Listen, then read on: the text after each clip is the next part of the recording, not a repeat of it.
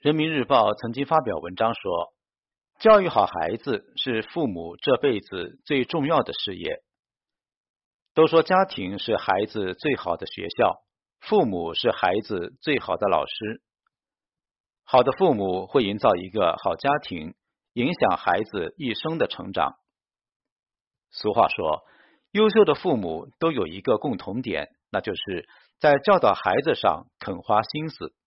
一个孩子将来的成就与高度，都与家庭教育脱不了关系。都说有出息的孩子会来自这六种家庭，你是属于哪一类呢？一、坚持培养孩子读书的家庭。去年一档综艺节目《奇葩说》让一位女孩走红网络。这位女孩叫詹青云，她身上有众多优秀的标签。他是香港中文大学的经济学学士，是哈佛大学的法学博士，是二零一八年华语辩论世界杯最佳辩手，是奇葩说第六季的冠军。随便拎出一个名头都是相当的厉害。然而，如此优秀的女孩，起点并非像他人所想的那么高。能做到如此优越的今天，全靠在成长中。努力培养詹青云的爸爸妈妈。詹青云的家是普通的工薪家庭，算不上特别富裕。因为妈妈是老师，所以懂得强制孩子学习是没有办法让孩子爱上学习的。于是就让孩子涉猎更多的书籍，让他从课外书中感受到读书的魅力。詹青云的妈妈很喜欢给年幼的他买书。但买的不是跟学校相匹配的课程教本，而是各种类型的杂书。这其中就包括四大名著以及不少武侠小说。在周末的时候，詹青云的父母都会陪着他去书店看书，让他沉浸在书海里。为了让女儿更好的感受读书的魅力，詹青云的爸爸甚至骗他说陪爸爸出差旅游。然后路上就给女儿说书，讲武侠里那些正气的事儿，引得詹青云特别向往。清华著名的三钱之一的钱伟长先生曾在《八十自述》中说：“身教和家族环境的陶冶，其助力不可谓不大。荣乐的家庭及长辈的楷模，启迪着像我这样的年轻人。”老话说，教育的本质是培养习惯。想要孩子成为什么样，就要营造什么样的环境。能在各种场合临危不惧，有着超强的心理素质和知识储备，这都要得益于至关重要的家庭教育。二，不过度溺爱孩子的家庭。著名教育家卢梭说。你知道用什么方法一定可以使你的孩子成为不幸的人吗？这个方法就是对他百依百顺。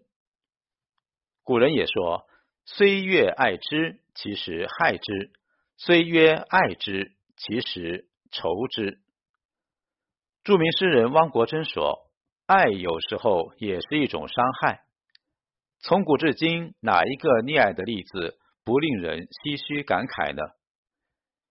一篇伤仲永，让我们看到五岁能诗、聪慧过人的仲永，在父母和他人无尽的夸奖和宠爱中，走向泯然众人矣。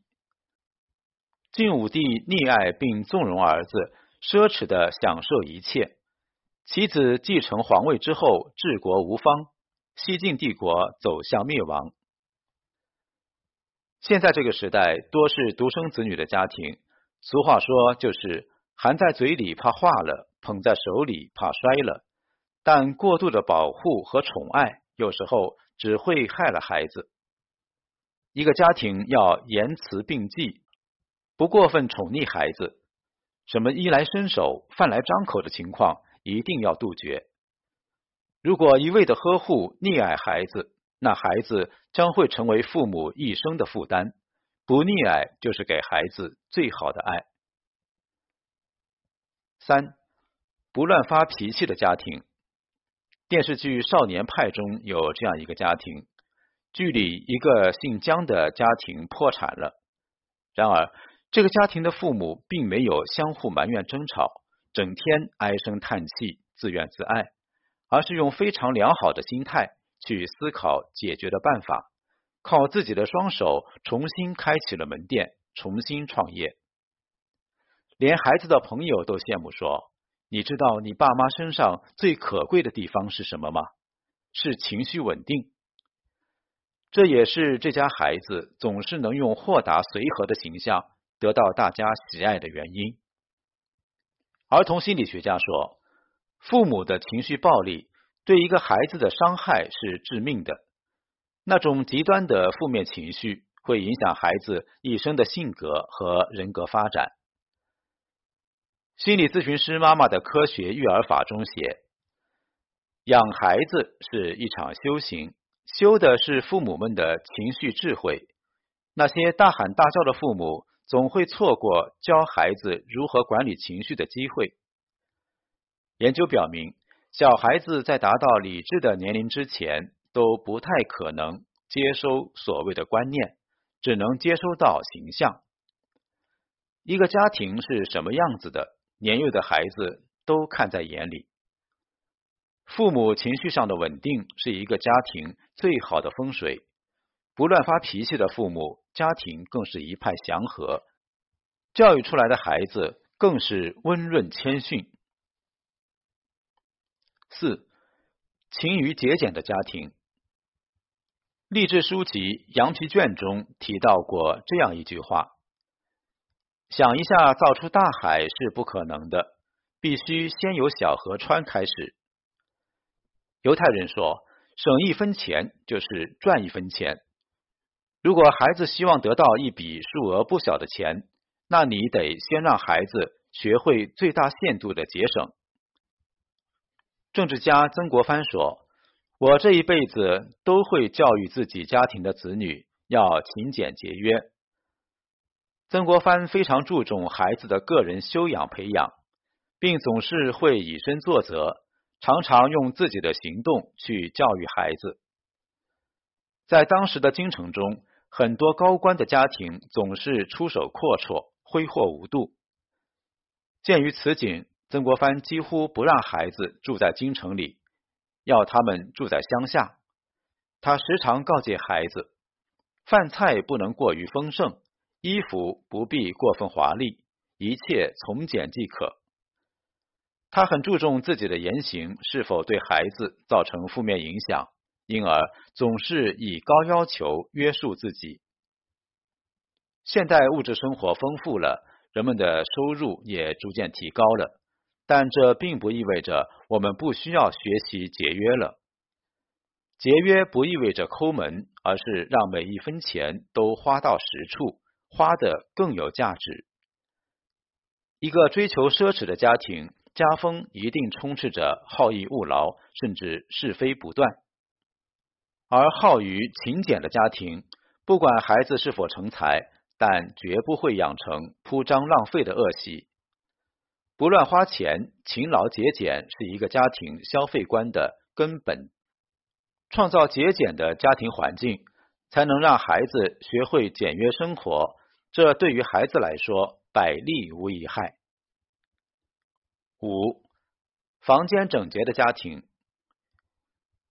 宜坚志说：“高堂素壁，无书卷之劳；明窗净几，有坐卧之安。”从古至今，干净的房间都总是能看出一个人的心境与为人。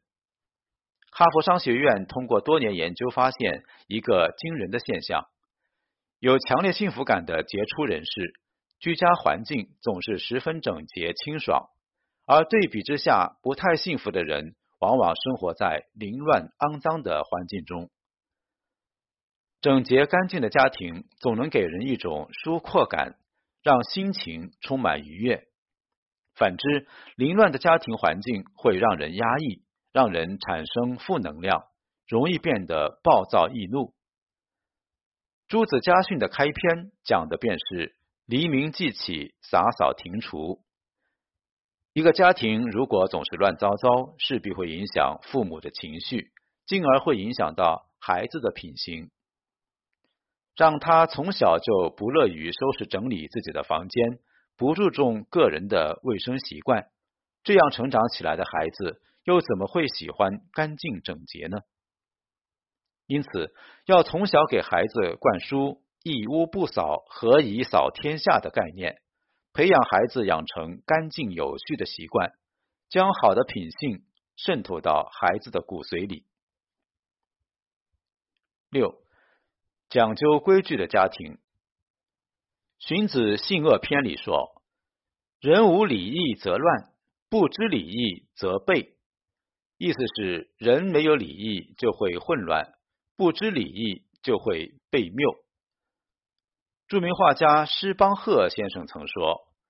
从小我家便有很多规矩，小时候觉得很受约束，大了才理解，正是这些规矩影响了我的一生。《家庭教育》一书中曾提到，有规矩的自由叫活泼，没规矩的自由叫放肆。俗话说：“家有规矩，事成方圆；家无规矩，不立。”孩子一旦没有约束力，便不知道自己做的事情正确与否，容易从小就没有是非观念。再怎么爱孩子，都一定要坚持原则，立好规矩。规矩是边界，是警醒，是孩子通往未来的钥匙。真正爱一个孩子，不是放纵，而是适当的约束。家庭对于孩子的影响是长远且深刻的。让孩子在好的家庭环境中成长，绝不是一种无效的行为。有这么一则很老的短故事：一位妈妈去请教法师，他跟法师说道：“法师，我的孩子总是不听话，也不爱学习，这可怎么办呢？”法师没有直接回答，反问道：“您应该有复印文件的经历吧？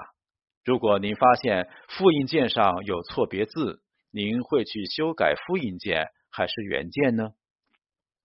妈妈听后恍然大悟，父母就像是文件中的原件，家庭就是那台复印机，孩子就像是复印件。俗话说，三流的父母当保姆，二流的父母当教练，一流的父母当榜样。一个家庭是什么样的，那孩子就会是什么样的。所以，想要孩子成为什么样的人，父母就要先改变观念，做孩子的榜样，为孩子营造良好的家庭环境，跟孩子一起成长。